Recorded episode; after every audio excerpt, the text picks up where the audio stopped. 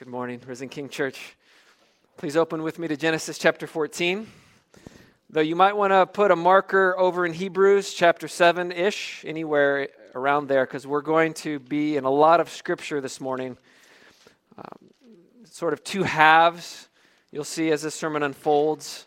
First half focused more Genesis 14, and then a lot in Hebrews. So I hope you have your copy of God's Word.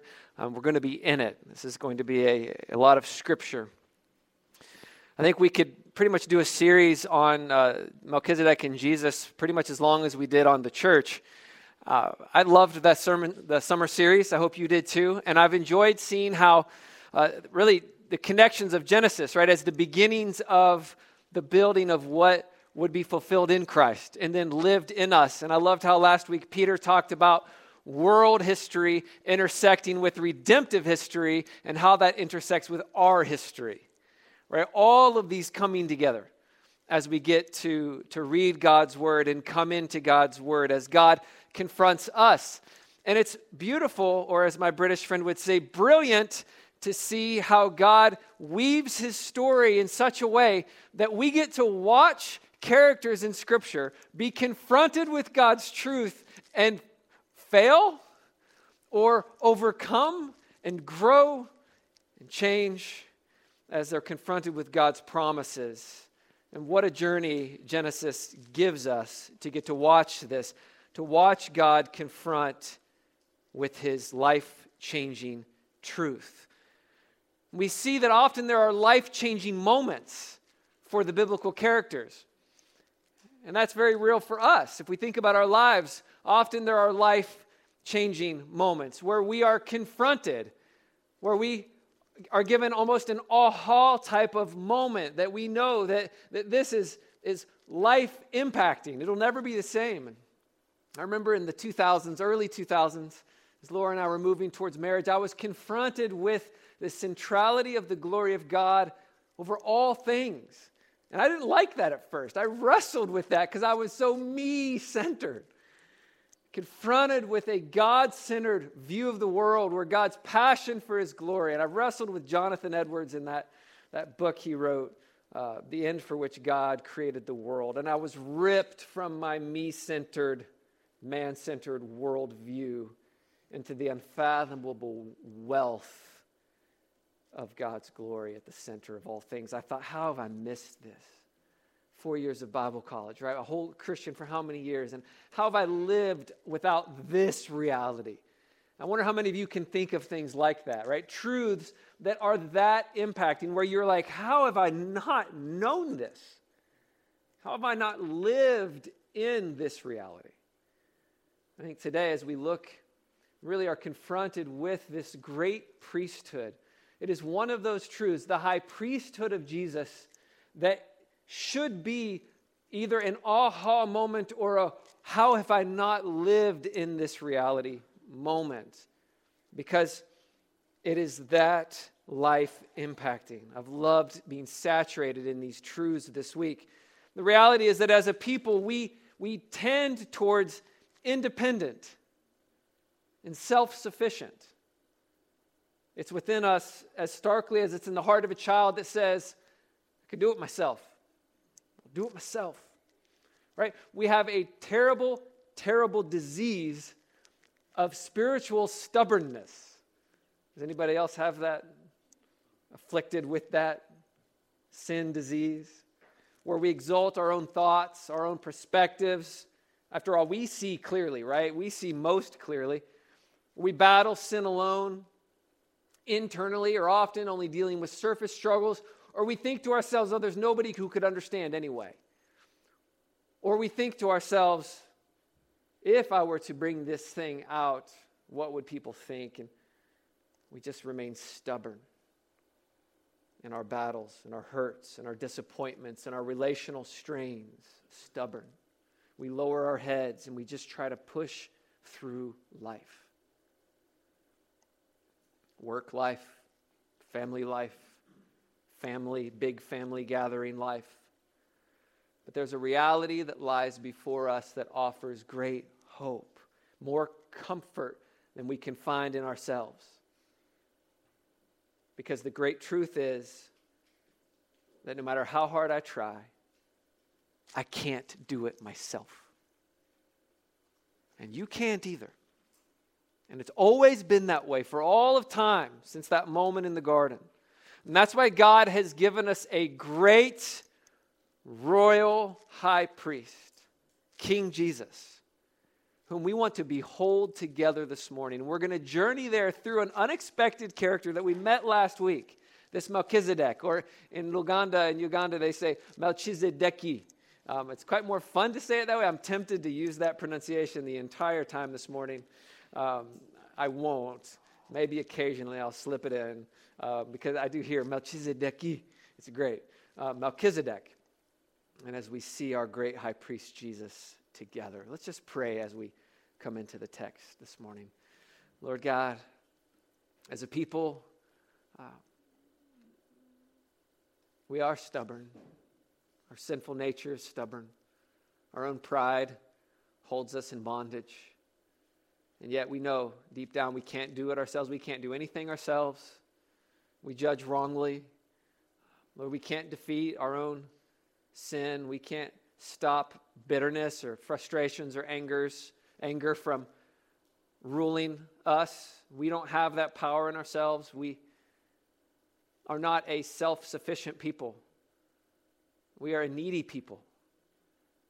I often am not aware of how great and desperate my need is. Lord, I want to see how desperate it is. I want to see how you alone can meet that need and how you have gloriously met it and you will continue to meet it. We want to behold you, Lord Jesus. Give us eyes to see you today as our great high priest. Lord, you know the needs of each heart here. Would you speak into those needs by your Spirit through your word?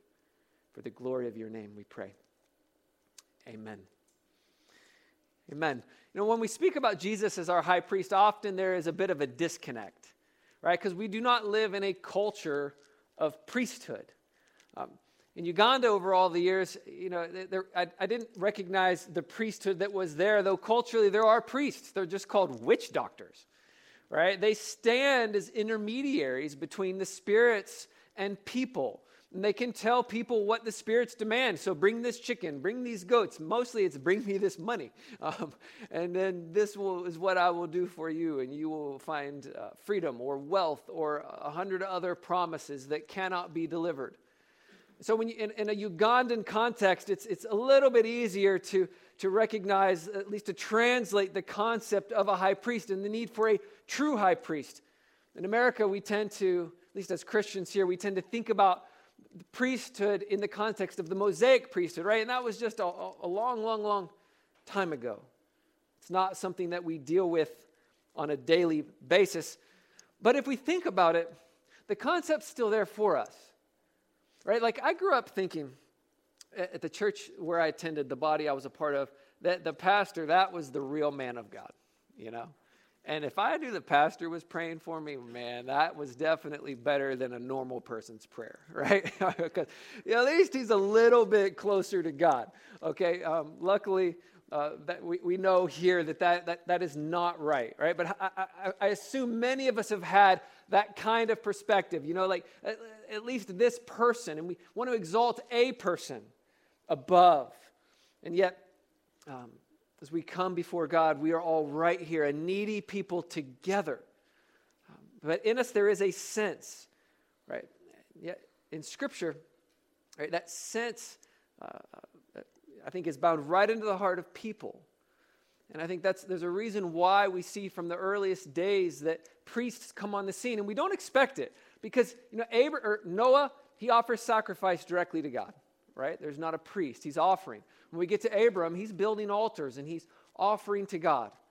And yet, at some point, there's something that changes, right? Because at Babel, as as the nations uh, are scattered, as languages separate, as the knowledge of God is, is a bit removed, and as people groups take their language name of God, right? So for the, the Baganda, it's, it's uh, Katonda. For, for uh, Canaanites, maybe it's El. Philistines, Dagon. And as the name of God is localized, the gods are localized. And our God is against your God. And when we fight, the stronger God wins, right? And so, this kind of how do we relate to this God? And we find intermediaries coming on the scene, right? A priest that can stand between the people and the gods or the spirits, like the witch doctors, right? And tell people this is what God requires, this is what God demands. And in Scripture, the first priest that we find isn't like any of those priests, mediating in a fallen cultural worldview from really false gods as the knowledge of God sort of gets farther and farther away. This is a priest that kind of shocks us because we come into Genesis 14 and we learn that this Melchizedek is a priest of the Most High God. Wow. Let's just read Genesis 14 again so that it's fresh in our minds. Scripture says in Genesis 14, 17, after Abram's return from the defeat of, uh, Peter, your pronunciation was great. Um, uh, Cheddar Lamer? Was that? Cheddar, Cheddar Lamer. And the kings who were with him, the king of Sodom went out to meet him at the valley of Shaveh, that is, the king's valley. And Melchizedek, king of Salem, brought out bread and wine. He was priest of God Most High. And he blessed him, Abram, and said, Blessed be Abram by God Most High, possessor of heaven and earth. And blessed be God Most High, who has delivered your enemies into your hand. And Abram gave him a tenth of everything. And then the narrative goes on to the king of Sodom. So, who was Melchizedek? Who was he? Well, I mean, the text gives us a basic sketch, right? We know that he was a king. It says that he was the king of Salem. And as Peter mentioned last week, Salem, as we see through history develop, will become known as Jerusalem. All right, Jerusalem. And so this is a real city. And Jerusalem w- was a very uh, difficult city to capture, right? It's a stronghold. Um, it kind of makes sense, maybe, while the kings uh, that came into the land down in the valley, they left that place alone. Um, that, that wasn't a battle for them. And yet, it would make sense why Melchizedek, a king over a people, would come out. I mean, this guy just defeated our enemies, right? They're not going to come back and mess with us. So uh, it makes sense. This king is going to come out and meet this guy who just delivered all of our people safe and sound and defeated that enemy. But that's actually not why Melchizedek comes out. Right? So, yes, he's a king over a people, but he is a king and priest. And we again see that, verse 18, stated very clearly. Moses wants us to know this that Melchizedek, king of Salem, brought out bread and wine. He was priest of God Most High. And so here is a king ruling a people in the name of God Most High, not a localized God.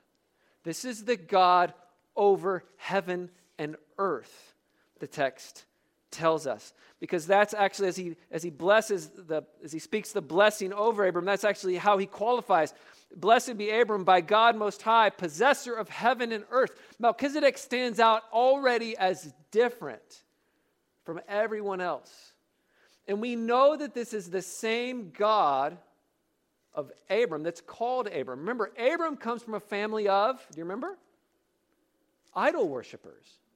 Like, Abram comes from a family that's calling on the names of other gods. That's not Melchizedek.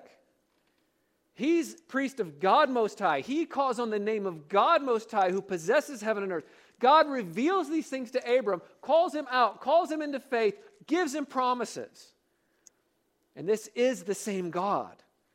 We know that because actually Abram tells the king of Sodom in the same language of verse 22 I've lifted my hand to the Lord God Most High, possessor of heaven and earth. And so Moses wants us to know beyond a shadow of a doubt Melchizedek's God is the God of Abram.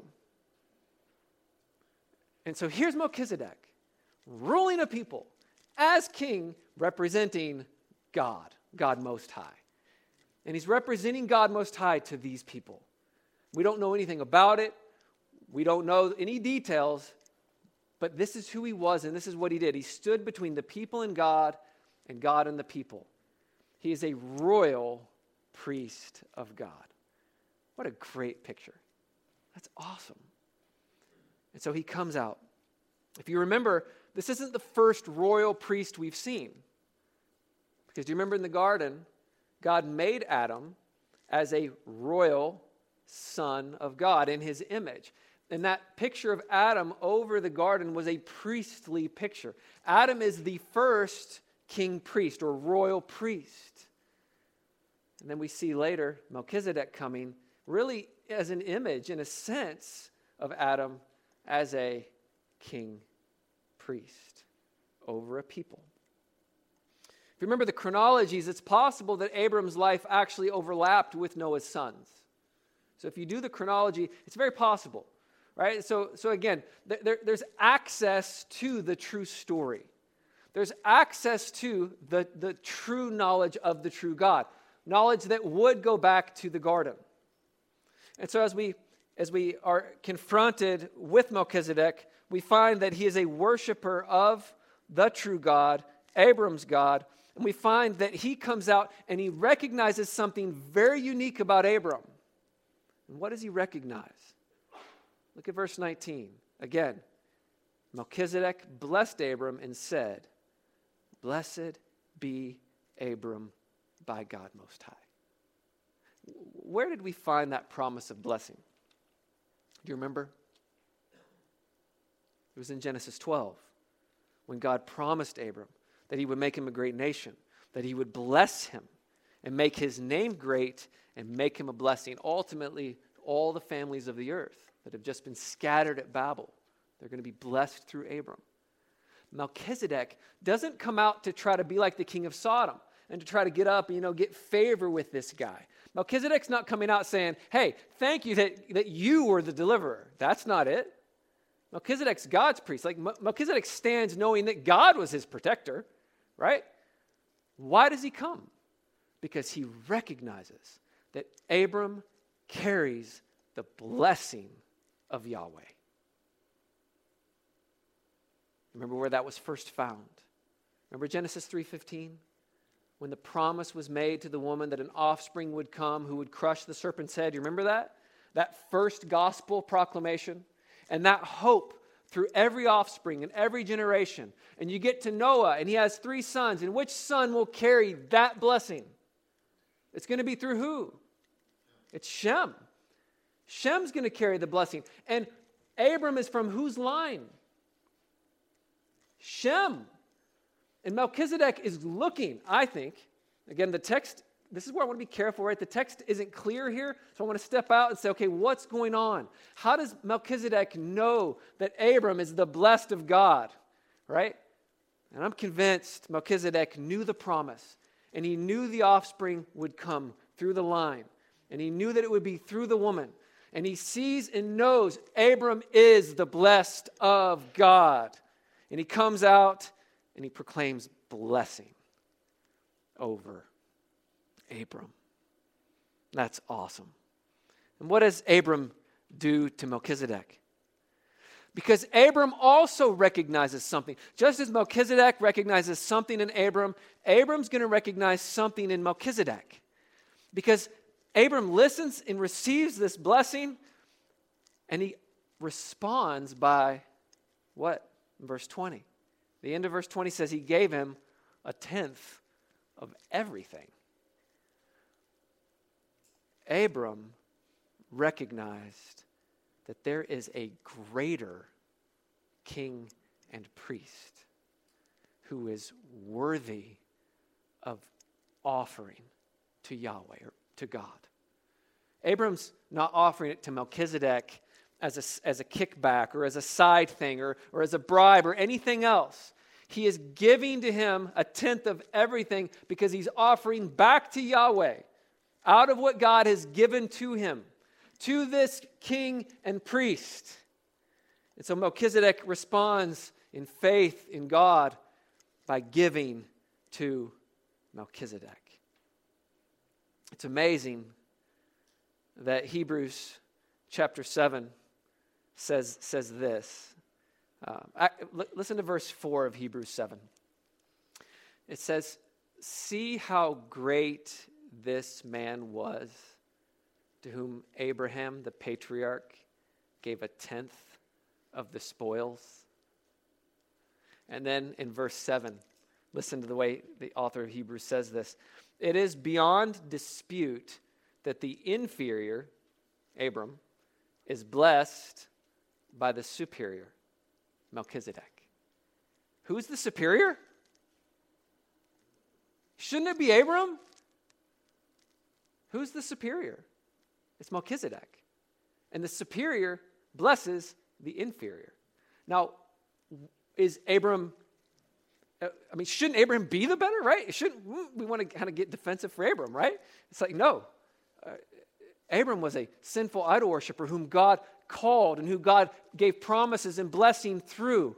And that is great. And Father Abraham is worthy of honor. We're going to see this life, but he is inferior. He carries the promise, and that is awesome the promise of God's blessing. But there is one who is greater, and he is the king and priest, Melchizedek. Now, was he Jesus? I once heard someone say that Melchizedek is Christ because Hebrews uh, actually goes on to say in verse 3 actually let me let me flip over there so that I'm make sure I had it marked myself.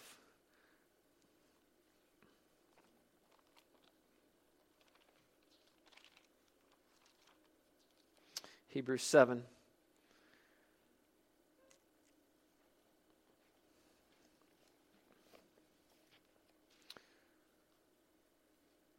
Let's actually start in verse 2. To him, to Melchizedek, Abraham apportioned a tenth part of everything.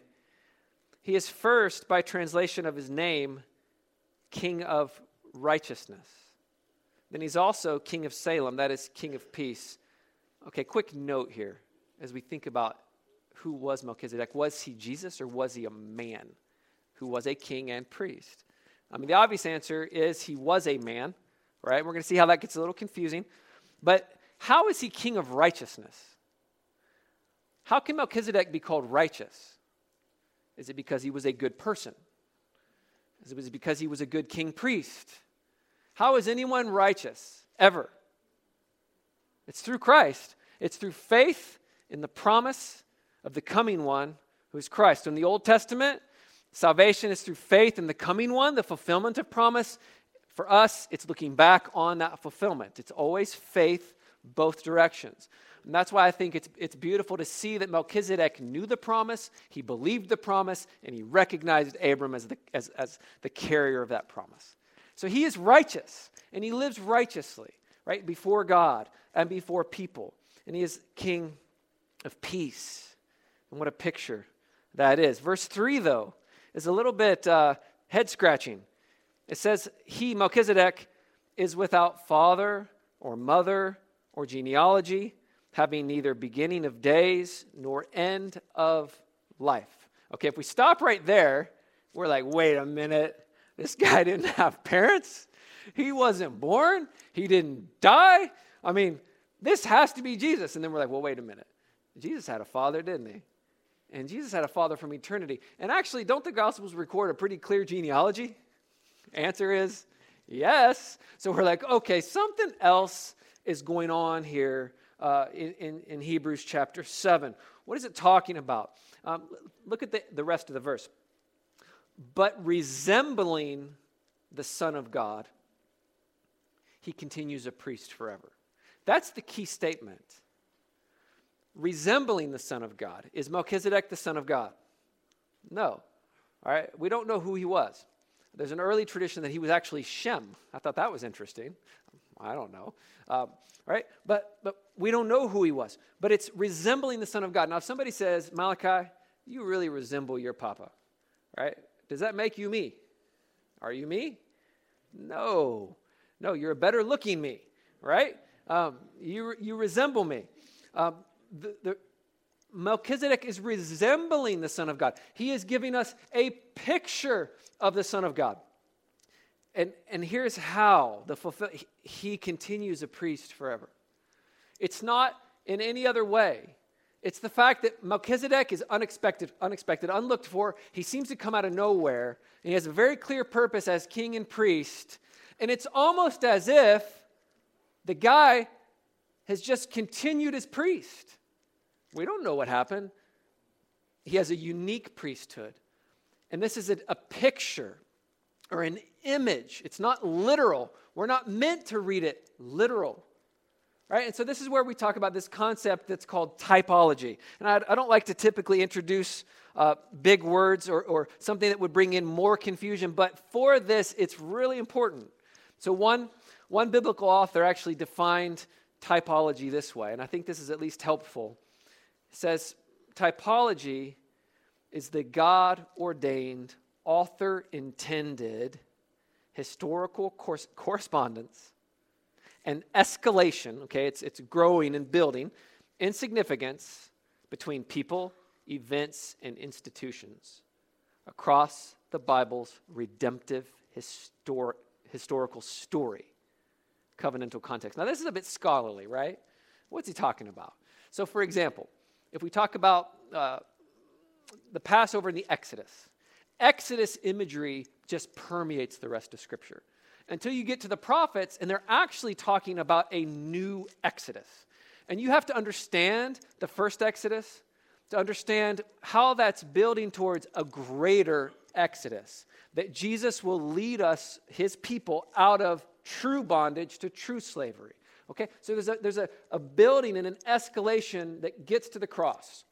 All right? And it's the same with Melchizedek's priesthood. And this is something that, that the biblical authors themselves are going to recognize. They're going to see this and they're going to see it building. And it's, it's God ordained, right? It's not, it's not creative imagination, right? It's not like, you know, I think that the, the, the tent pegs of the tabernacle, they're actually correspond to, right? It's not creating something out of your imagination. It's something that is clearly built and revealed as you walk through Scripture. And that's the beauty of typology, ultimately leading to Christ and fulfillment in Him and the, and the truth of the gospel.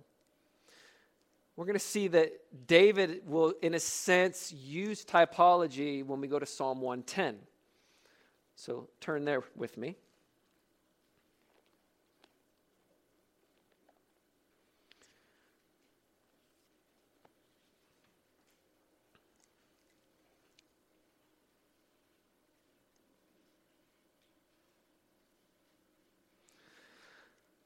Psalm 110, verse 1, David writes, The Lord, Yahweh, says to my Lord, and that's Messiah, uh, ultimately the Messiah language there. We'll see this quoted in the New Testament.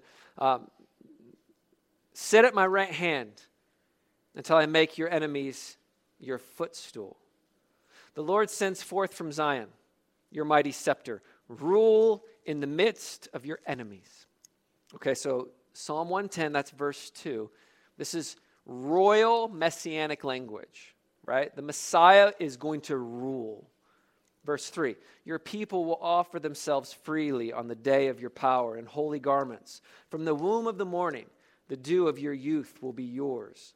The Lord has sworn and will not change his mind. You, Messiah, are a priest forever after the order of Melchizedek.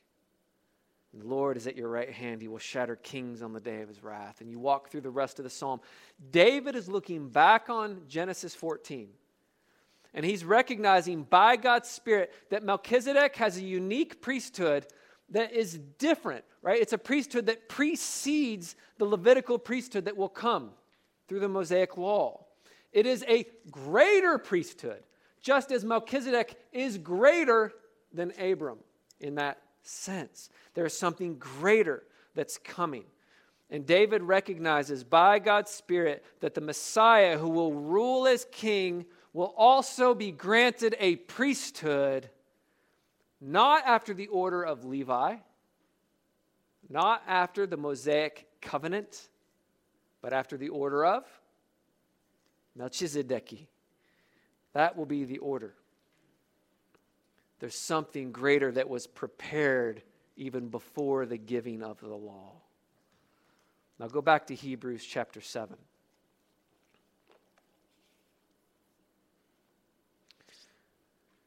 I'm going to read from verse 11. Because the author of Hebrews is going to look back on David, who's looking back on Moses. Right? You see how this is building? Author of Hebrews looking back on David and Moses. But he sees Jesus. And he says in Hebrews 7, verse 11 Now, if perfection had been attainable through the Levitical priesthood, for under it the people received the law, what further need would there have been for another priest to arise after the order of Melchizedek, rather than one named after the order of Aaron? Right? Shouldn't, shouldn't the Messiah have been the order of Aaron? Look at verse 12. For when there is a change in the priesthood, there is necessarily a change in the law as well. For the one of whom these things are spoken belonged to another tribe, from which no one has ever served at the altar. For it is evident that our Lord Jesus was descended from Judah.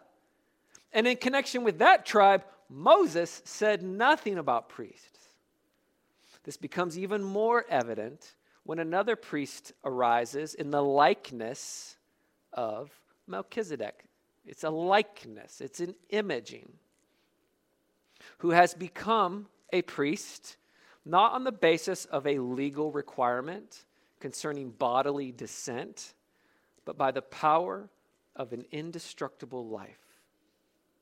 For it is witnessed of him, Jesus, you are a priest forever, after the order of Melchizedek. On the one hand, a former commandment is set aside. That's the commandment for priests to come from the offspring of Aaron. Because of its weakness and its uselessness. For the law made nothing perfect. But on the other hand, a better hope is introduced through which we draw near to God. A better covenant, verse 22. This makes Jesus the guarantor of a better covenant.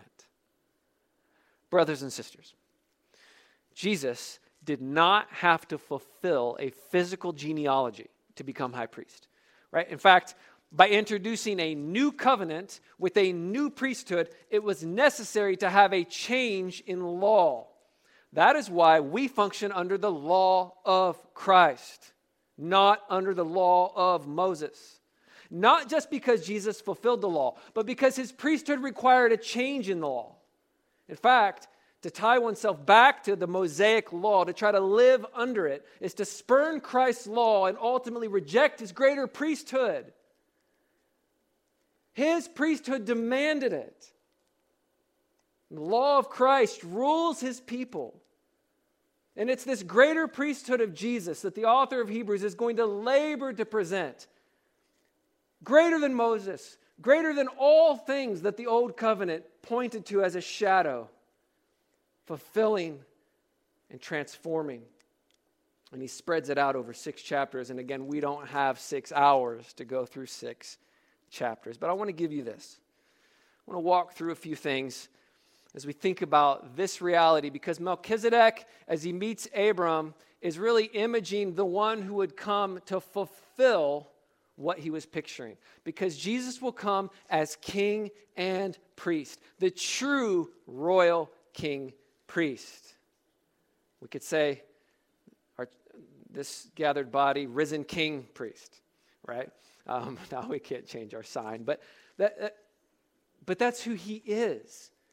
And, and, and often we have a concept of Jesus as king, and we have to have it because he rules us. But do you live with a concept of Jesus as priest, as your high priest? Do you live in that reality?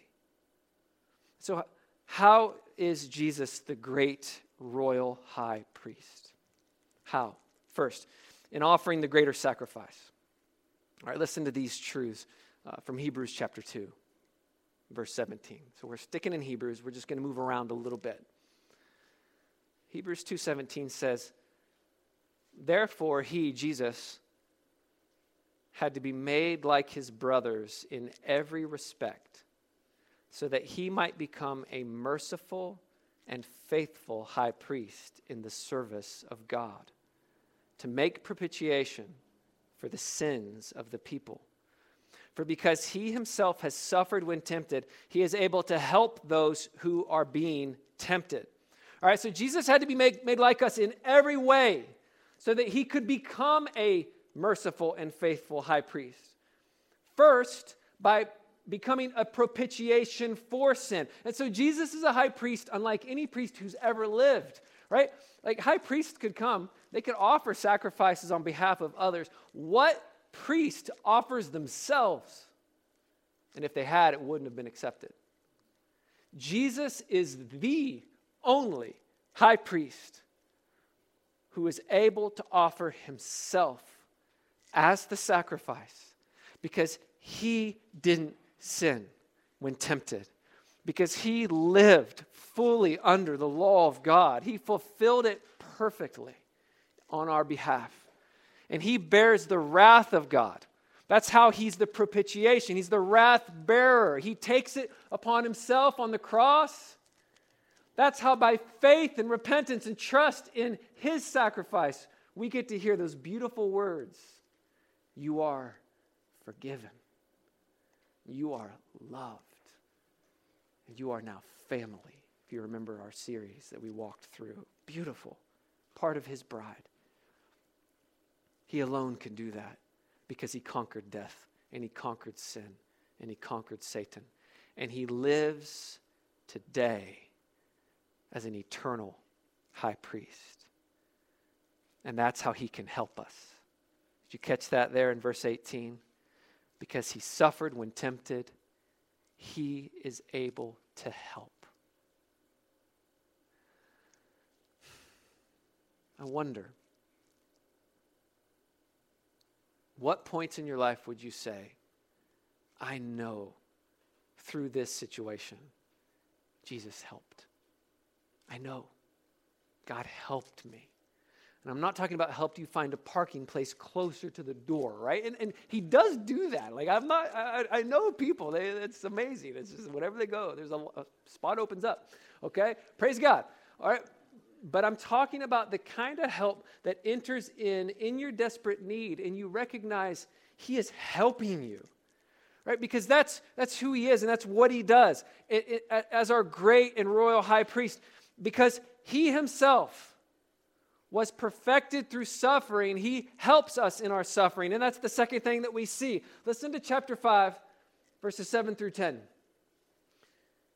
Hebrews 5, verse 7. In the days of his flesh, Jesus offered up prayers and supplications. Okay, that, that's a funny word. I don't think most kids in here know supplication. I once heard it, uh, explained this way the transferring of your burden to another, right? He's supplicating. All right, he's praying and supplicating. He's before God with loud cries and tears. That was Jesus to him who was able to save him from death. And he was heard because of his reverence. Although he was a son, he learned obedience through what he suffered. And being made perfect, he became the source of eternal salvation to all who obey him. Jesus, king, priest, being designated by God a high priest after the order of Melchizedek. Okay, there it is again. The author of Hebrews is going to use this over and over again. All right, Jesus was perfected through suffering. How? Wasn't he perfect? Did he have sin? No. He was perfected in his suffering that he would become a faithful high priest. Jesus was perfected as high priest to be the perfect, the only perfect high priest. in his own suffering, he cried out to God with loud cries and tears. You know, do you, do you, do you feel comforted when you pour out your, your pains and your heartache and somebody's just looking at you stoically, you know? Or maybe they're distracted scrolling their phone. Do you ever, you know, do you feel like that person really gets you, right? And the answer is no. Um, uh, that's not Jesus, right? Like, Jesus gets it.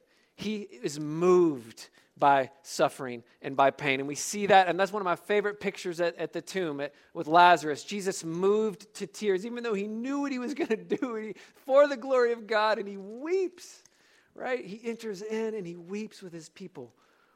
And the reality of suffering and death. What a high priest. The truth is, no one can feel exactly what you are feeling. No one. No one has passed through exactly what you've passed through. And don't let any. How many of you have ever heard somebody say, I know exactly what you're going through? And you're like, no, you don't. You, you don't. And we're trying to give comfort, but it fails because you don't know exactly. Now, I, I can relate maybe this way, but typically that's not the most helpful thing to say in the moment, right? Relate, enter in, and lead them to the one who can relate. Because there's only one who can relate to our suffering and to the suffering of all people, and that is the perfect high priest named Jesus. I remember uh, someone very close to me was going through a very difficult divorce, a lot of pain, a lot of brokenness, and I sat with her. Um, man, and I didn't know what to say. And it's just like, you know, if you don't know what to do, it's like, well, just give him Jesus, right? As if that's, you know, that actually is the right answer. Um, I remember asking this person, can I just pray with you? And she was like, okay. And I'm like, Lord, I don't know what she feels. I don't know what she's going through. But I know that you know. You know exactly how she feels. You know what it means, what it feels like to be betrayed. You know what it means to be abused. You know what it means, right? And I just prayed, Lord, would you meet her in that place? because she needs you to enter in, right? With help. I can't give it. Okay? Amen. All right? All right? She's crying, and I'm crying. And something special happened because God met her. That was a changing point in her life where Jesus became real for her and how we hold each other, right? We, we, we, we fail in holding back the offering of one another, the thing that we need the most, and that is the high priest, Jesus. And we have to offer to one another the great treasure of our faith because Jesus is the perfect high priest who is able to help those who are suffering. Hebrews 4, verse 14 says this Since then, we have a great high priest who has passed through the heavens, Jesus, the Son of God. Let us hold fast our confession. For we do not have a high priest who is unable to sympathize with our weaknesses, but one who in every respect has been tempted as we are, yet without sin. Let us then with confidence draw near to the throne of grace that we may receive mercy and find grace to help in time of need. Like, man, if I can pick a couple of texts, just tattoo on my arm, that'd be one of them, right? I, like, I need to see that. I need it right here on my eyelids. I need it right here burning into my heart.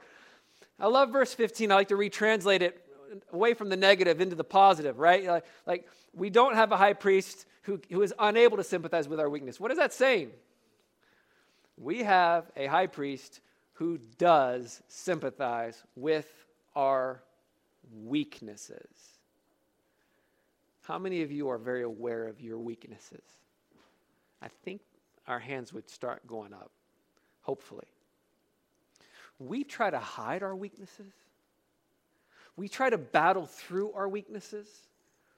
We try to maybe, you know, the world's method of just positive thinking out of our weaknesses, right? We, we're afraid of our weaknesses being exposed.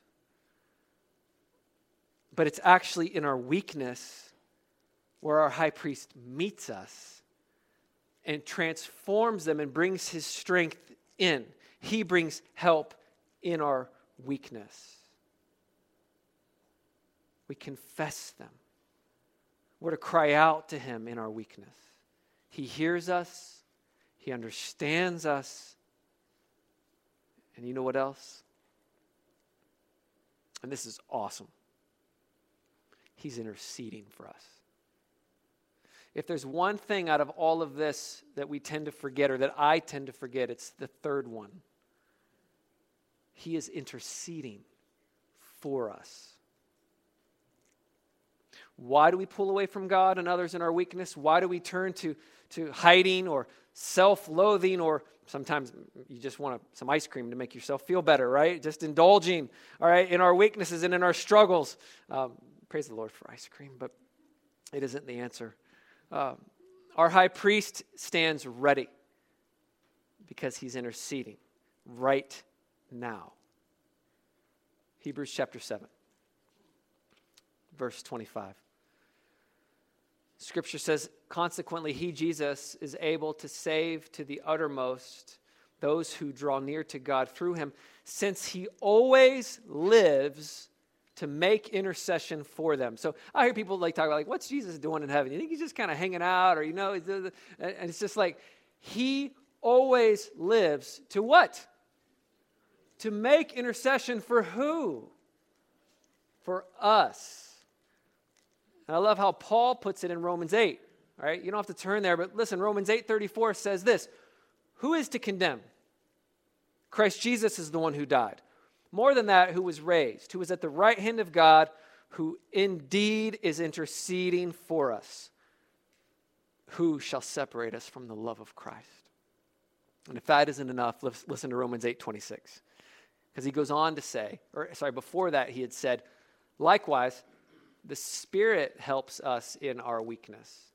For we do not know what to pray for as we ought, but the Spirit Himself intercedes for us with groanings too deep for words. And He who searches hearts knows what is the mind of the Spirit, because the Spirit intercedes for the saints according to the will of God. Isn't that awesome?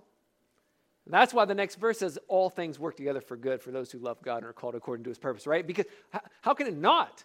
Like, he's interceding, the Spirit's interceding, and the Son is interceding.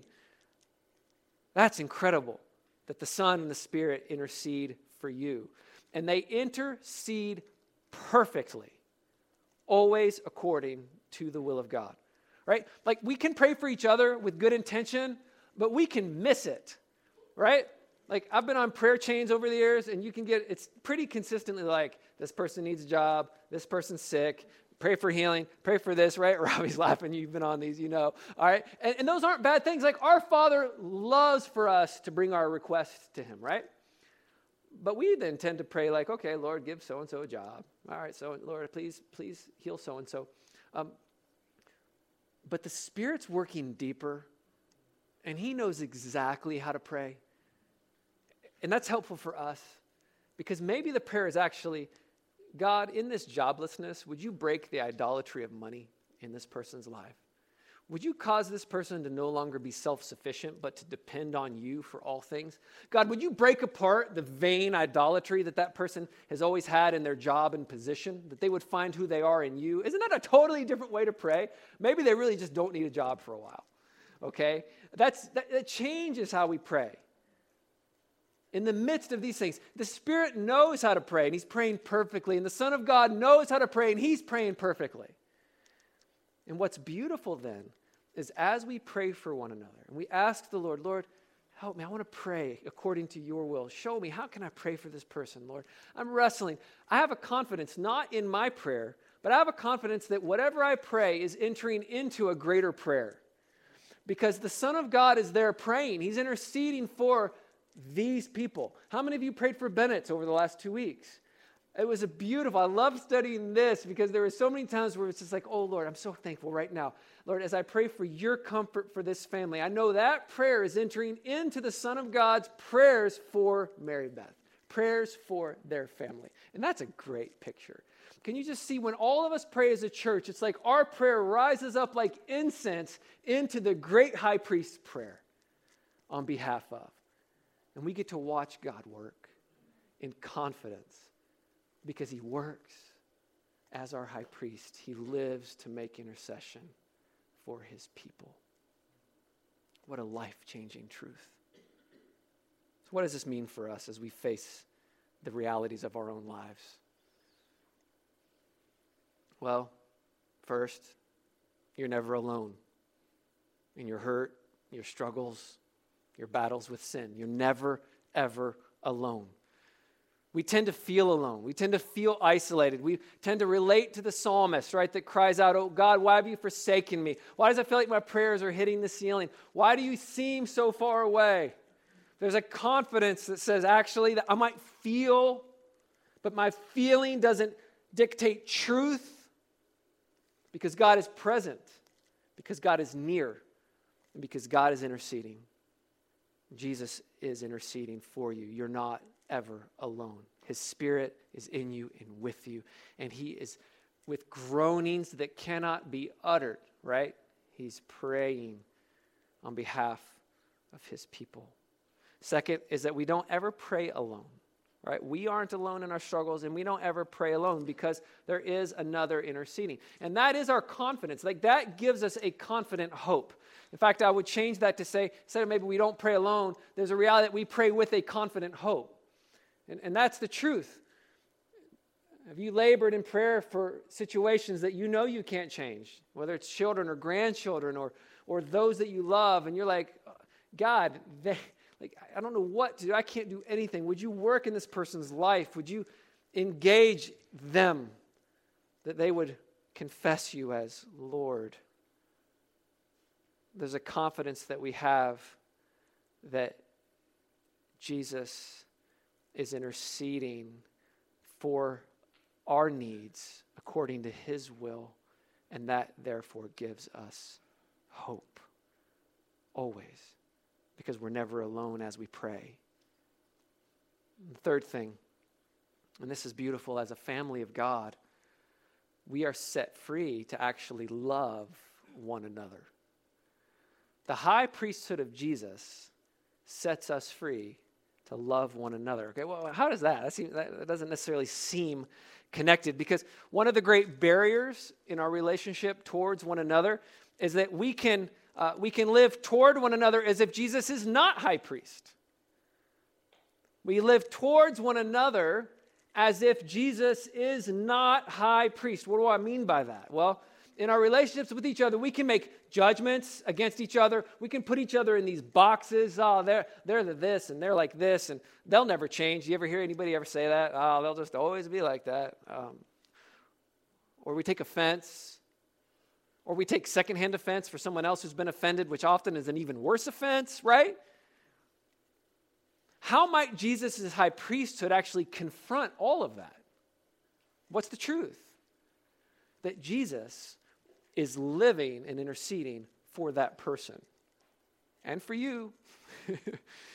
and the same grace and mercy that he's shown to you, you're called to show, to love each other. In the confident hope that the same God who is committed to changing you is committed to changing that person that you cannot change. Can you submit to that great truth? And say, Lord, I can't do it. I want to trust you to do it. And if I can do that, then I can love that person because you're interceding and loving them. Could you imagine actually opposing the high priesthood of Jesus by saying, that person will never change? If they're in Christ, they're His, He's interceding for them. The better posture is, Jesus, I want to intercede with you in your intercession for them because you know what they need better than me. And Lord, you know what I need better than me. I want to lay down my hurt. I want to invite you to come and work in me because you are the great high priest. Show me how to love my brothers and sisters that you love and are interceding for. Show me how to intercede with you. Lastly, we're set free to engage one another as royal priests. This is cool because Jesus is the high priest. But the Apostle Peter writes in 1 Peter 2, verse 9, he says this to the Christians But you are a chosen race, a royal priesthood, a holy nation, a people for his own possession, that you may proclaim the excellencies of him who called you out of darkness and into his marvelous light. We get to proclaim his excellencies as royal priests. Like Adam, royal priest, right? Melchizedek, the royal priest. Israel was called to a royal priesthood fulfilled in Jesus, the true royal priest. And when we are in Christ, we are a royal priesthood because we image the one who is the royal priest. And that's something beautiful. We get to be proclaimers of God's truth. We get to lead others to the cross. We get to proclaim what God has proclaimed. You're forgiven, right? In the face of faith and repentance, we get to wash each other with His word. We get to pray for one another and intercede for each other. And we get to image this greater royal priesthood together. We get to engage each other as royal priests. We get to confront sin lovingly, humbly, and again, with truth and with prayer and with grace, clinging to the one who is strong in the face of our own weaknesses. I want to end reading out of Hebrews 6, sermon coded in Hebrews. Listen to these words, brothers and sisters.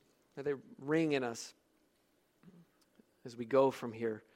Hebrews 6 18 to 20 says this so that by two unchangeable things, in which it is impossible for God to lie, we who have fled for refuge might have a strong encouragement to hold fast to the hope set before us.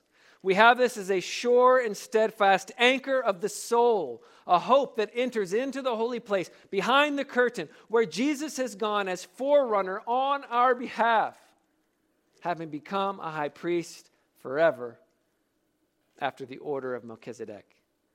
Brothers and sisters, we have a great high priest, right? Who enters in to our hurts, into our weaknesses, and who transforms, who, who comforts through his spirit by his people, right? Who washes us with truth and who strengthens us and changes us. And we get to live that out before one another.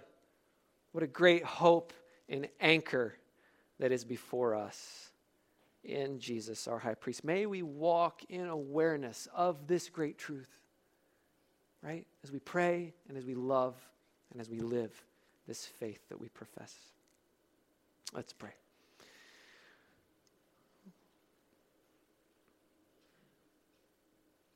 Thank you, Lord. Thank you. Thank you for your help. That was heavy. Your high priesthood is so great. I feel like we've just touched it, scratched it. Lord, there's so much for us to grow in and to experience in you, our great God, Father, Son, and Holy Spirit. The confidence that we have because of your high priesthood, Jesus, that you do cleanse us of all of our sin. Right? Again and again, you forgive, you bless, you transform us. Lord, would you use us even in the midst of the broken places, in the lives of those around us, even in our own lives, in the lives of others? Lord, as our great priest, would you bind up those broken places? The bruised reed you will not break, right? A smoldering wick you don't extinguish. You are gentle with the weak, and yet it's there. You are strong. May we cling to you and trust you and proclaim you faithfully. Blessed be your name. Amen.